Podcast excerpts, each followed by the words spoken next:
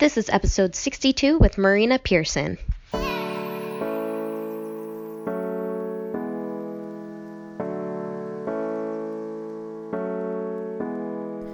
Hello, and welcome to the Love Yourself to Happiness show, where each week you'll get an infusion of tips, daily routines, tools, and rituals that will empower you to own your life and become the best version of yourself. All this information is free, so please subscribe to and review this podcast. You can also check out today's resources in our show notes. So grab a cup of coffee or tea, sit back, and welcome to the Love Yourself to Happiness show. Marina Pearson plays many roles in her life: mother, wife, friend, best-selling author, coach, mentor, and international speaker. But life hasn't always been plain sailing for her. By the age of thirty, she had gone through the motions of taking her own life twice, abusing drugs and alcohol, and suffering from an eating disorder. It was also around about that time that she got a divorce and that she started to look into all things personal development. It's because Marina saw the power of these changes in her that she decided to work with others so that they too could let go of their unnecessary suffering to find peace inside of them, because that is, after all, what we are looking for: peace. Marina loves working with women who feel stressed around their relationships and business and are ready and committed to step up to create a business and life that they can truly enjoy, as they are tired of pushing and struggling. Hi, everyone. Thanks for tuning in. And today here with us, we have Marina Pearson, who's also a podcast host. Um, she has a podcast called Joy of Being. So welcome to our show. Thank you so much, Maya and Michaela. So good to have you here. So we always like to begin asking our guests um, a story on how they got to do the work that they do.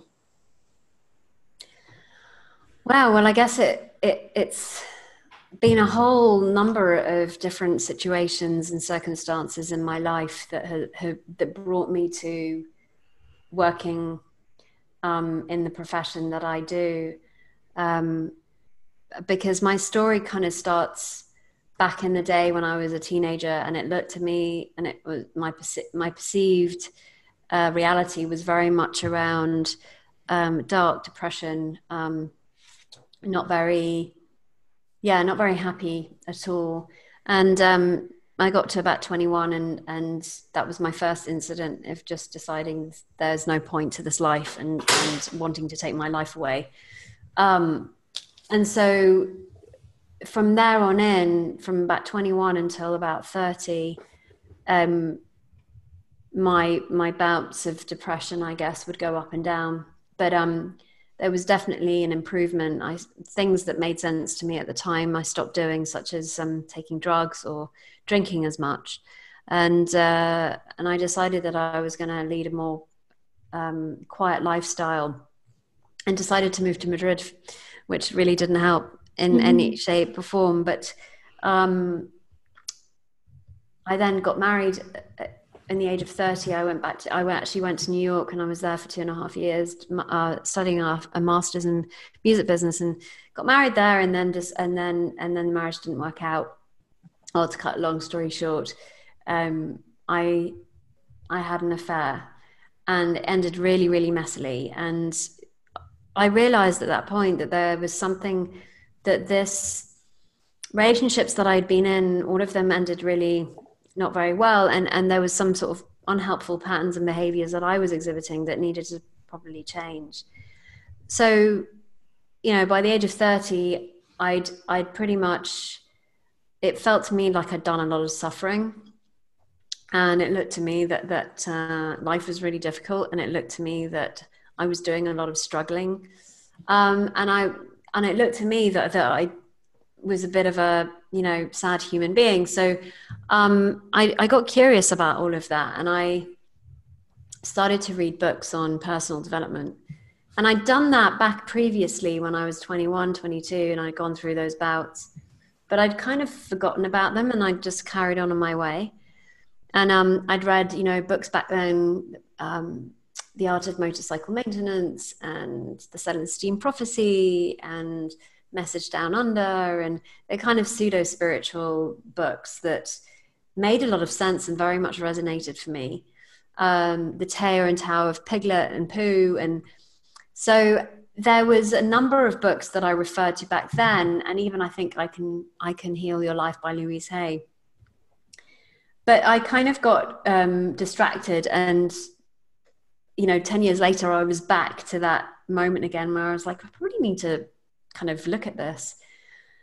And so I started, I, I, I went back, I, I basically went from being in the sta- uh, States back to Spain, Spain to the U K. And that's kind of when I got thrown into the personal development world. Um, I got given a ticket with a guy that was supposed to hire me for a job, and I never actually got the job, but I went to the, I went to the, I went, I went to the uh, seminar, and it was crazy. Like, there was a whole bunch of like about a thousand people in this one space, um, jumping up and down like crazy people. And there was this guy on stage doing his thing. And I was like, my God, because I'd only ever experienced like therapy mm-hmm. in, in the sort of, um, you know, traditional sense. And, and I, and I, people talking about Anthony Robbins, and I was like, who is this guy? Because I, I really had no idea, understanding, or inkling that there was the personal development industry. And I kind of, so from there, I, I, I, I I chose one addiction for another, which was basically, I, I don't know, at the time I was drinking, I think still. And I decided that instead of drinking, I would do these seminars. And, and so I threw myself in again and, and, and did, did life the way I've always done it, which is, I'm not going to do one, one of them. I'm going to do all of them. And became a bit of a seminar junkie, as they call those sorts of people that go to all these seminars looking for mm-hmm. an answer. Mm-hmm. And while life seemed to get better, um, there was still a huge element of stress and anxiety that that, that pervaded my my existence. And but at, I realized that that life seemed to get better in that I wasn't as anxious all the time. I wasn't as upset all the time. Um, I wasn't as um, it seemed like I was having a nicer experience of life. And uh, it was actually when, and so I thought, well, maybe I could help. Maybe this would be something that I could do and support others in the in the process of actually, um, you know, not suffering so much. And so I became a coach, and and and and, and the thing is that really brought me to the understanding that I've been sharing now for a while, and that has now kind of catapulted me into seeing something new very recently. Uh, was this this wish to make what I was doing succeed. And I was kind of constantly in this place of searching and striving for the next thing. Mm-hmm. Um, you know, I'd if you'd come to my house back then, I'd have all of these diplomas up on my wall because the ones I had weren't enough. And there was always, well, what can I do next? You know, what will give me the tools and the techniques that will help me really with the clients that I need? Um, but it wasn't until I came across the understanding or a quote on Facebook where things started to really, it seemed to me, started to really change. Um, and I started to slow down. I started to experience more quiet and stillness. Um, and I, and I started to experience much more of an awareness, um, that had always been there, but had possibly been clouded by a lot of overthinking. And that quote was by someone called Sydney Banks. And he, um, said, you know, if, if you're, if you're, Um, and in this game of life, we all search for ourselves. And when we say self, I'm talking about the inner self, the very thing that created life in the first place. So if you're looking for happiness, if you're looking for tranquility, if you're looking just to have a loving and peaceful life, what you're really searching for is yourself. And it kind of hit me like a ton of bricks that all of this striving and wanting to um, be successful was actually just another way to get lost in the illusion of thinking that somehow, you know, life would be better if. And that it's giving you worth as well, because we yes. we take success as like, as the more successful we are, the more worthy we are, but that's far from the truth, right? Right. And my, and my story of success back then was you know, once I'm successful, it will look like this. It will be like I have a six-figure business, um, or it will look like, um, you know, at the time I, I, I launched a book called Goodbye Mister X, and it was doing really well. And, um, you know, I got interviewed on My Claire, and I got on television and all of this sort of stuff, but somehow it wasn't enough. It was like a thirst that it was unquenchable for right. me. Right. Going for the next. Yeah. Yeah. It was never enough, never enough, never enough, never enough. Strive, strive, strive. And, and just kind of, but I didn't realize I was doing it until I, you know, kind of had this conversation with my mentor, who became our mentor at the time.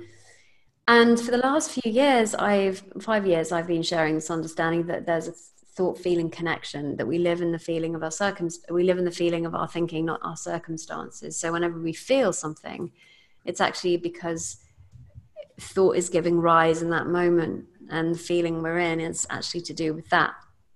Not Can to you do say with- that again? So we live in the feeling of our circumstance? No, we live in the feeling of our thinking, not in the feeling of our circumstances. Oh, okay. So okay. We think we might feel live in the feeling of our circumstances. It looks like that to mm. us. It looks like um, I'm feeling um, the fact that I haven't achieved what I wanted to achieve. It looks to me like I'm feeling um, the lack of uh clients I have. It looks to me like I'm feeling my children. It looks to me like I'm feeling my ex-husband. It looks to me like I'm feeling my divorce. But actually, we're only ever living in the feeling of our thinking. So we're only ever feeling our thinking in the moment. Love um, that. Love the way that's put. And I've heard of that, but not in those terms. Um, yeah. And so what's interesting is I've just got off interviewing someone for the podcast. Um, as an exception, it was more like, oh gosh, uh, I've got someone, I've, I've, I've got a gap in November, and I'd been wanting to get him on for a while because I'd seen his posts. And what was interesting about what we spoke about, and it's something that I wanted to point to here because it goes beyond that. So we talked about how there was a big insight into, oh, I don't feel my circumstances or my past or my future. I'm just feeling right now this thinking that I'm in.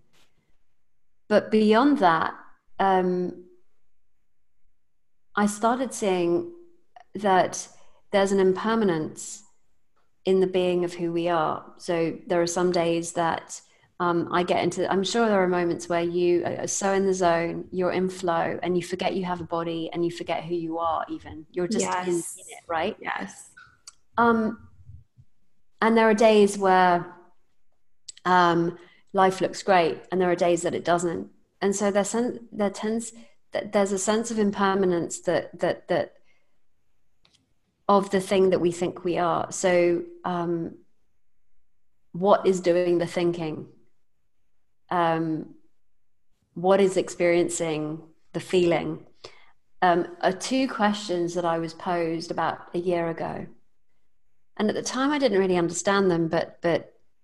Once again, having that conversation with this particular guest, it gave rise to those questions again. And what I got to see in that conversation was that when we attempt, when I was attempting to help someone, I was see- seeing them as a as a as a complete being, not as an impermanent, right?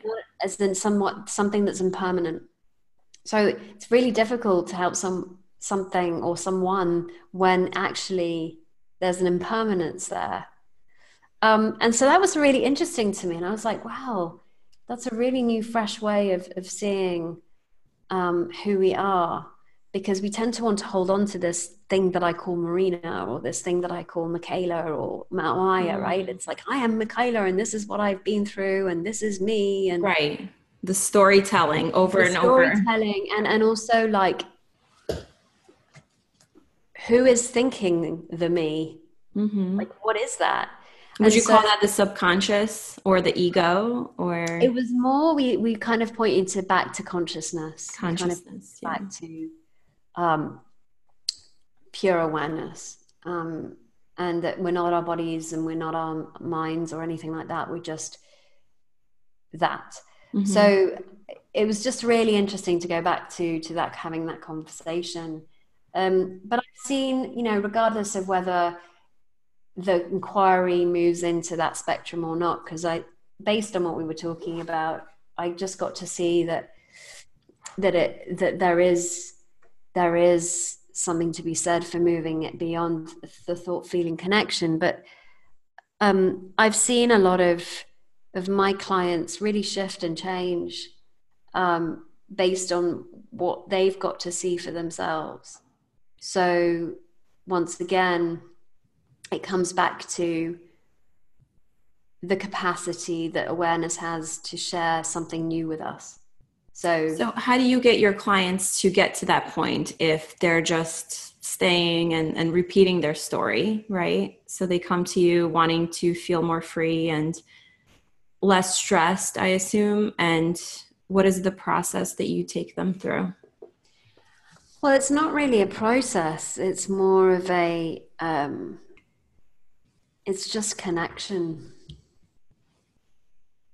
Because if, if the impermanence of our state of minds, and it's totally impermanent, I don't think I've ever met anybody that has a permanence of, of I'm always feeling this way.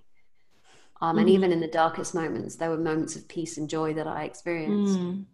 So it's not that they don't experience those moments, but they think that those moments don't exist because all they can talk about is that they have depression or they are suffering. Mm-hmm. They think that they are the suffering.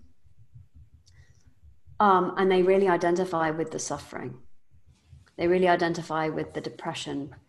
Um, they identify with that they are the, the depression, or they are the stress. They are the anxiety that they feel.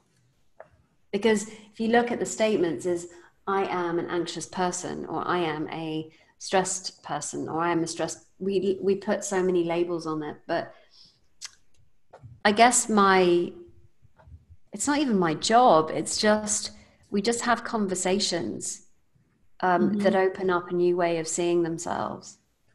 Got it. Uh, and somehow them seeing that their feelings and thinking are connected, them seeing that they are impermanent, then that, that this character that they think they have in their heads is who they are, isn't.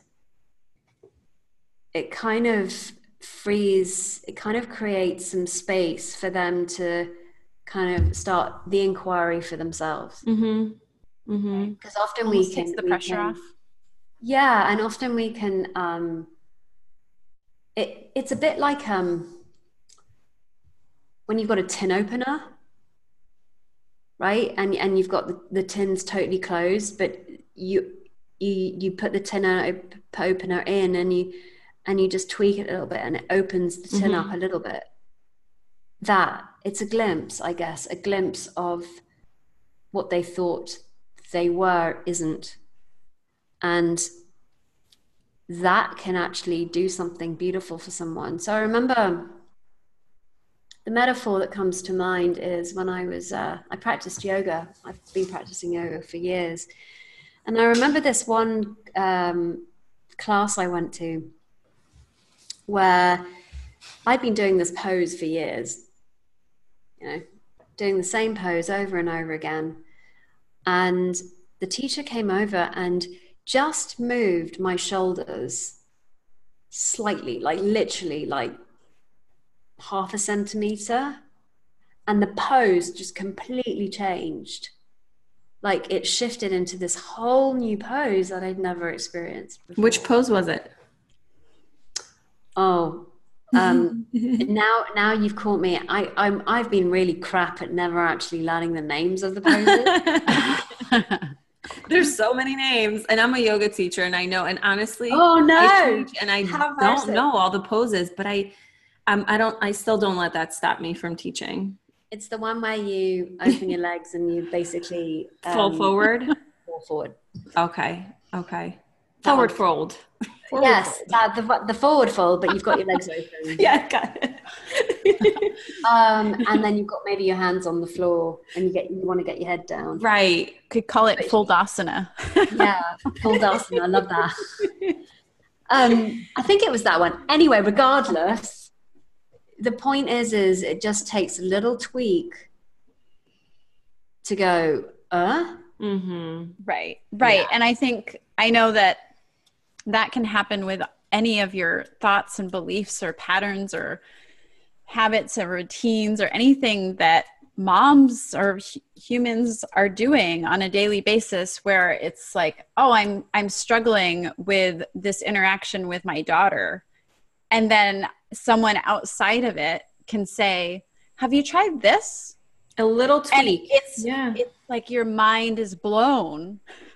Because do you know that this happens to me often with my mom? And I hate to say, but she's always right. And so like, you know, and, and I, I consider myself a pretty intelligent person. You know, I, I'm a health coach. I study, I read all the time. And I could have an issue, like, with, like you said, with my daughter, um, whether it's on sleep or food.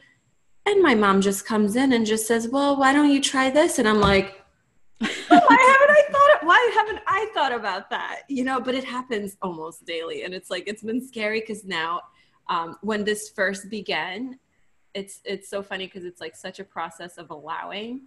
I was so resistant to that advice because I'm like, well, I'm this conscious parent and I know what I want to do. You know what I mean? Like it's my child, but then it, it, you know, and of course I make my own decisions as well, but you know, on those, on those bigger issues, like she, she, she knows, you know, and it's like, now I'm so open. And so now it's, it's actually fun to receive that advice rather than like kind of fighting it and then still doing that, you know, have to do that in like three days and be like, oh, so it's funny. Yeah.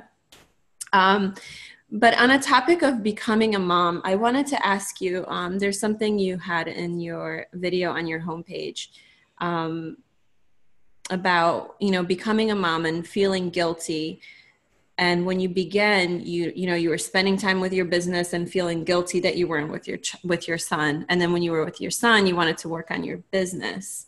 Um, so how were you able to get out of that mind mindset and um, allow yourself to be fully in the moment with your business and then fully in a moment with your son, and also, you know, not feeling so overwhelmed by it all? So what comes to mind is a question. Um, and the question is, who is doing the guilting? Mm. Because often we focus on how can you get yourself out of that feeling? But we don't question who is actually feeling the feeling. And the feeling of guilt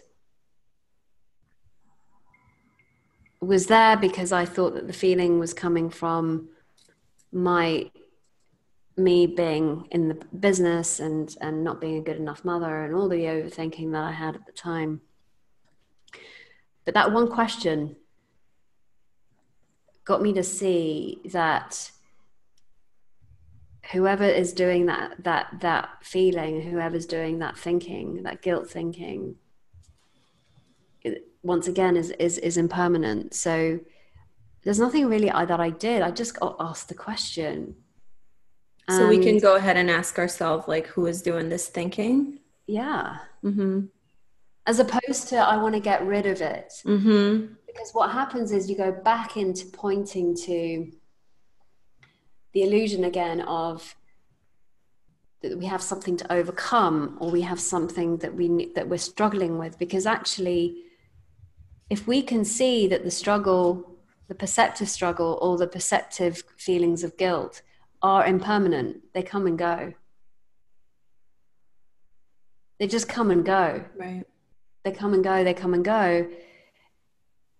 There is actually, there is nothing to fix per se, because it's not fixed. It's totally impermanent. Mm-hmm. So attempting to fix something that's impermanent, it doesn't work. It's like attempting to catch shadows on the wall that don't exist. So that one question really shifted my focus from the verbing to the who, the what, and seeing the impermanence of it. was really useful. It was really useful um, because it so, stopped me from wanting to fix it.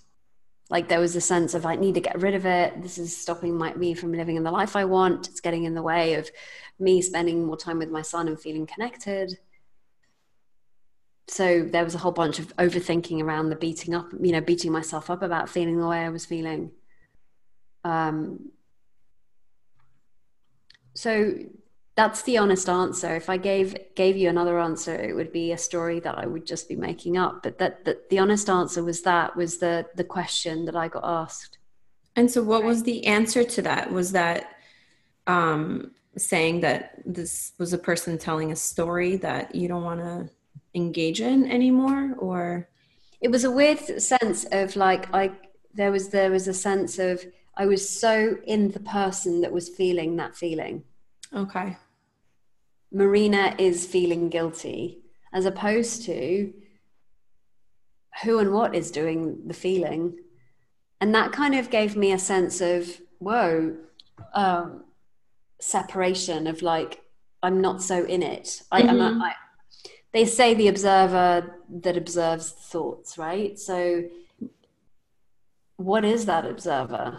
Well, once again, we go back to the consciousness side of it, and it's impermanent. So right. Even who we think we are isn't, isn't.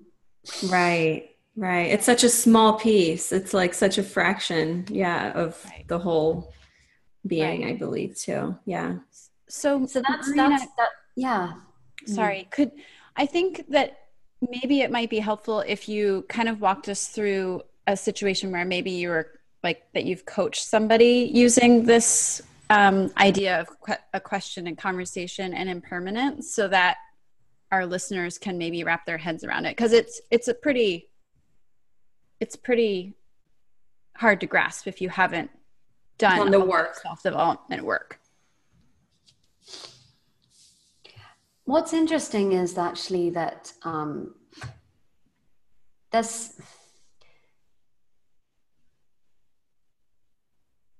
as far as I can tell so far, and this may change, I don't know, that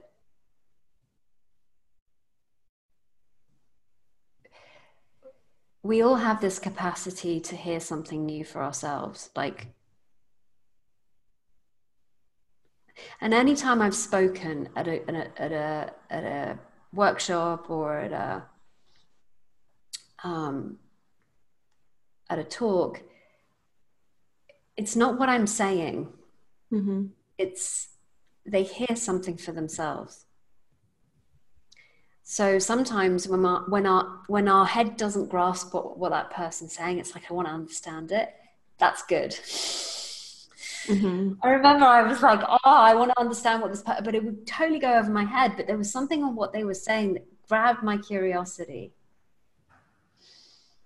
So,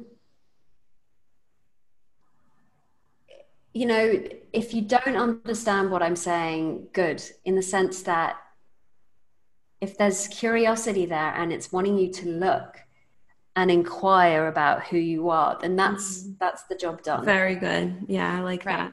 Right. Do you, do you know what I'm saying? Mm-hmm. Like, I, I understand. Yeah. I, I, the thing that comes to me when you say that is, I remember last year around this time of year, I was listening to the Book of Joy by the Dalai Lama and Archbishop Tutu.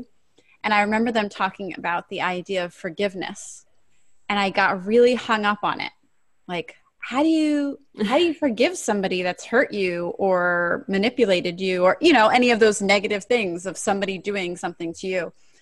But I got it. Like, but it was my own, it wasn't, they didn't necessarily say how do you, how you forgive, but I figured it out on my own after kind of inquiring with myself. So I under, I understand what you're saying.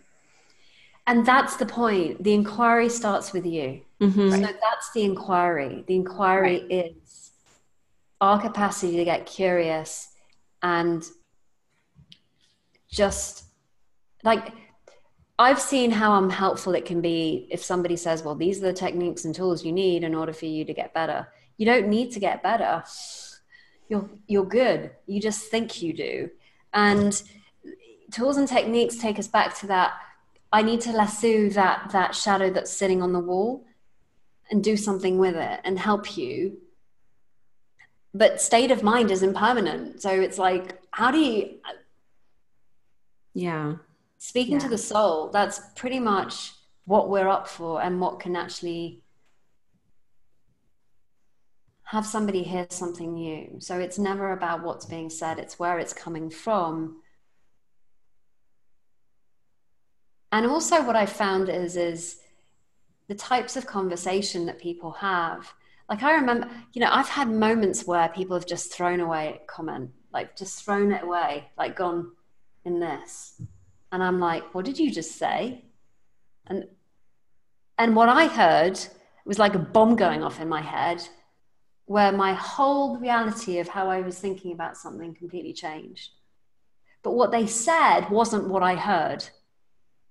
I heard me, I heard whatever you want to call it, this, the true self, um, sharing something. And, and, and the weird thing is, it had nothing to do with what they said.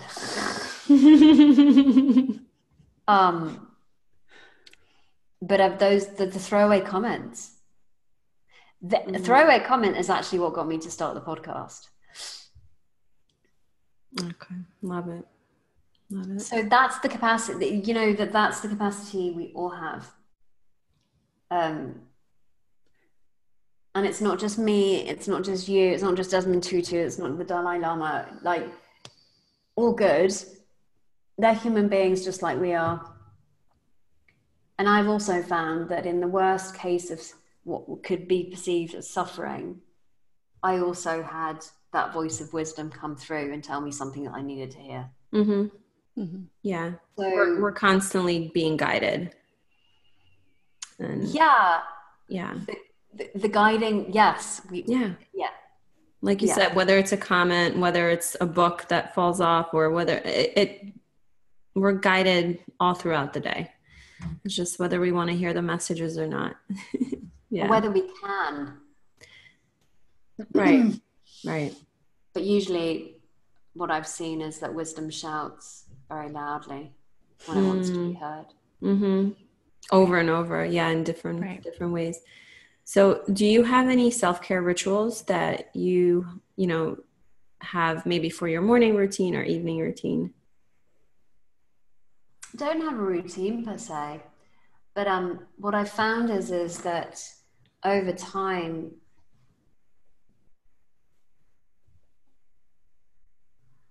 it's like I've, I've, I used to have um, an eating disorder. Yeah. And um, I wasn't very nice to my body. But um, now I experience my body in a very, very different way, and see it as a, as a, a way to um, get about my day in the best way possible. So I used to drink a lot, and um, now when I have a drink, I feel awful like the next day. And so I was like, well, how do I want to feel? I want to feel I have energy. I want to feel um, fit. I want to feel like I can get into my clothes. So over time, I, you know, I, I, um, I pop in and out of going to yoga. I have started spinning classes recently. Um, I've also stopped drinking. I've, I've, I've, um stopped drinking as much wine as I used to. Really don't drink that much at all, like maybe a glass a week. um I go through in and out phases of drinking coffee. I'm on a phase of drinking coffee at the moment, but I don't drink cow's milk, and um or uh you know, sometimes I eat a little bit of gluten here and there, but generally I buy fresh organic food. So um I've been taking vitamins. I, I basically have two massages a month. Um, I've been seeing a kinesiologist. Um, I listen to, I read, I listen to uh, podcasts and, and so forth. So I go for walks. So really, yeah. like, there is no routine. It's right. just choosing to feel well and good. Yes. And your story really, really, really resonates with me, as Maya knows. Like, I've suffered with um, different food issues and trauma in my childhood, and my twenties were, you know, all about partying, but then like that soul, soul searching at the same time, which is like funny, you know. And now I'm thirty-three. I had my daughter at thirty-one, and it completely turned my life around. Um, and most recently, uh, in May, I decided to stop drinking um, because I didn't like the way it made me feel. I didn't like the way I felt the next day, or being tired next to my daughter. It just made me feel so guilty. And so I gave that up. Um, same thing with the coffee. I'm on and off. I just freaking love it. Yeah, me you know? Too. So I'm like, you know, it's okay. So I have one cup, and like, I really don't feel guilty about it. And that's the biggest thing, is, is to be able to get rid of the guilt throughout the day is so freeing, whether it's about food. I no longer like, you know, I no longer feel guilty about eating anything. And I never thought that would be possible. And I don't even know how that came about. And, you know, we do a variety of different works and, Uh, you know, routines or non-routines or whatever you want to call it. But my main thing is I want to feel good. And sometimes that's eating a pizza, you know what I mean? And I feel good about it, but it's, it comes from a different intention, you know? And sometimes that's, you know, eating completely healthy because that's just what my body needs and I'm just guided to. But, you know, just hearing your story of like overcoming depression and just this like major suffering, although on the outside, my life looked really good. I was a hot mess.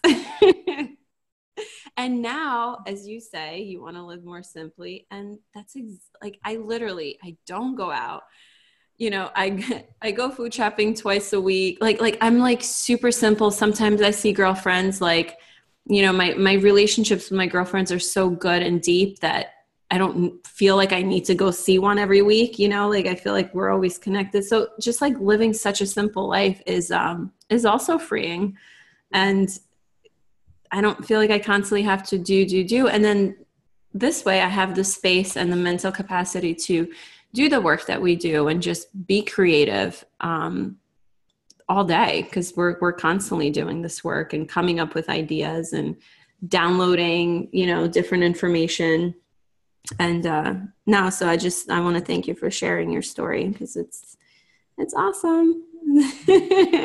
And I'm sure a lot of moms, because we, we, you know, we speak to a lot of moms that suffer with, with depression. And, you know, if you go back and deeper into the things and, and, and they all, it's, it all stems from, you know, whether it's childhood or just a lot of guilt and shame, and it's just so piled on. They feel like they can't get out of it. But, you know, if anyone that's listening and if they're in that place, you know, it can almost be like an instant relief if you decide that. Like, it's not like you have to go to like ten workshops and, you know, work with three coaches. Like, you just have to decide. And, but you will have to do the work as well. If, if it's working with a coach or listening to audiobooks or whatever it is, you know, there's a big, big, big myth in the industry though, which is that, um, you have to overcome something.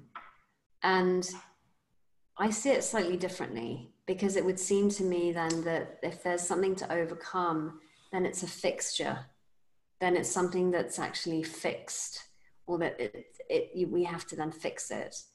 And I used to think that way, but I don't think that way anymore. And what, what I've come to see is that we're almost living like two, two lives. The first one is the more material, and the second one is the, the more spiritual that are going on at the same time. Um, and we, as I said before, when we think that we are the feeling, when we think that the we are a permanent fixture, that's when we get into trouble. That's kind of the challenge, is not the depression itself. There's nothing wrong with, with feeling how you feel. but we make it wrong. And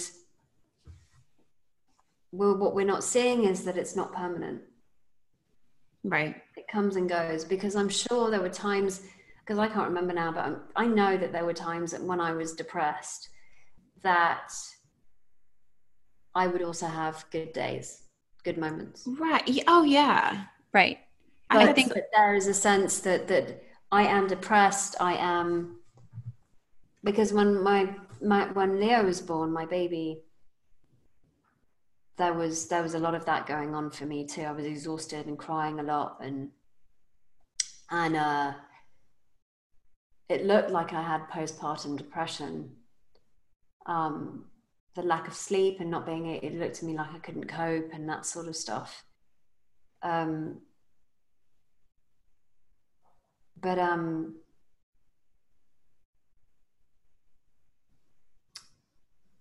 I was tempted to go and see someone about it in terms of them to give me something. But I realized that the, yeah, that, that those thinking, that those thoughts would come and go. It wasn't like all the time. Mm-hmm. It wasn't like all the time. I wasn't feeling that way all the time. Right. I was just tired. But yeah. It wasn't like all the time. Well, it's kind of, it's kind of like just not lingering on any one thought or feeling, right? Just, yeah. Yeah. yeah. I don't have it all figured out either, by the way. You know, I, I'll give you an example. I've got a client, my client who's here right now on this retreat, and she'd been going through a really, really tough time. I looked at her that way anyway. You know, her dad died, and, you know, it'd been five years and she was suffering from depression. And, and I have no idea what I said.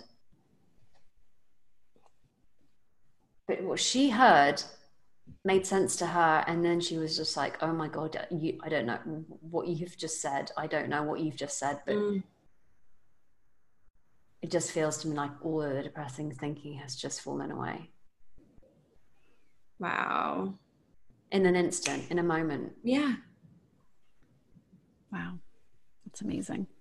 So, you know, therapists say, oh, it takes years. No, it doesn't. No, that's what I'm saying. It doesn't take all those things that you think it does. And that's why most people don't go out of that funk, is because they think they have to do all this work and then there's a destination. When in this whole time, this stuff is like literally right there, just like saying, hello, like I'm here, you know, and we just think we constantly have to do, do, do, even, you know, even though we obviously we're physical beings, we have to do things, but it's just such a little shift in thinking of why you're doing the things that you're doing, you know? Yeah. And as I stare out to the, to the trees out here, what I see is there's an impermanence throughout nature all the time. Mm. Um, you know, trees grow and they die. Then in autumn, they shed their leaves. Some of them don't, they're evergreen, but some of them do. And they fall to the ground. And then spring comes along and they start budding again. And flowers bloom, you know, some on some of the trees. And And so what I see is that there is this constant impermanence in nature. And actually that's exactly the same for us too. Mm-hmm. There's, the one thing you can guarantee is that there will be impermanence. The one thing that, that we're all up against, and the challenge that I see now is, is that we think we are permanent. Right. And so if we think we're permanent, this thing I call Marina is a permanent fixture. That's the challenge I'm up against. Mm-hmm. Because then there is something to fix. There is something to worry about. There is, when actually mm. it just keeps coming through. Like awesome. Today I feel like shit. Tomorrow I feel great. Next day. That's just yeah coming through. Um, yeah. Just the impermanence right. of it all. Yeah. Beautiful. I love that. Thank you. So Marina, do you have a favorite book that you're currently reading, or you know, one of your favorite books that you want to share with us and our listeners? Yeah, I really love The Missing Link by Sydney Banks. Um, it's so simple, that book. Um, yeah. Cool. Really, yeah. Awesome. awesome. It's beautiful. All right. And to conclude, could you share with us three things that you're grateful for? Me, me, and me. I'm joking. Perfect. Um, to be alive. Um, to get to be a mum with all of the stuff that comes with that. Like all of the moments that I have that, that I'm a crazy lady and then I'm not, and then we have fun. And yeah. Just to get to experience, to see, experience, to see my son grow, and that's really something special. And then, um, yeah, I have pets. I, and, and funnily enough, we have three kittens that we saved. Um, we have three kittens that we saved, and we're now we're getting a puppy next week. Um, so I'm really grateful for that too, that, that we're not just all people, as in like, that, that we also have the capacity to hang out with other sentient. Mm, that's a good way to put it. I like that. Yeah. That's awesome. Well, Marina, thank you so much for sharing all your wisdom and sharing your story. And, you know, I, I really resonated with it. So thank you. Um, and thank you for everyone tuning in. You can check out Marina at marina pearson dot com. And also you can check out her podcast, uh, Joy of Being. Mm-hmm. And uh, there are some few gifts on, on the, on the page, uh, on the website. You can, there's a Joy Catalyst scorecard that you can just score yourself in terms of where you are on the Joy Richter scale, as I call it. Um, there's also um, guilt-free audio. So that's just... Lots of goodies. I know, I checked it out. It's a, it's a good one. It's a good one. So thank you everyone for tuning in, and we'll see you next week. Bye. Bye.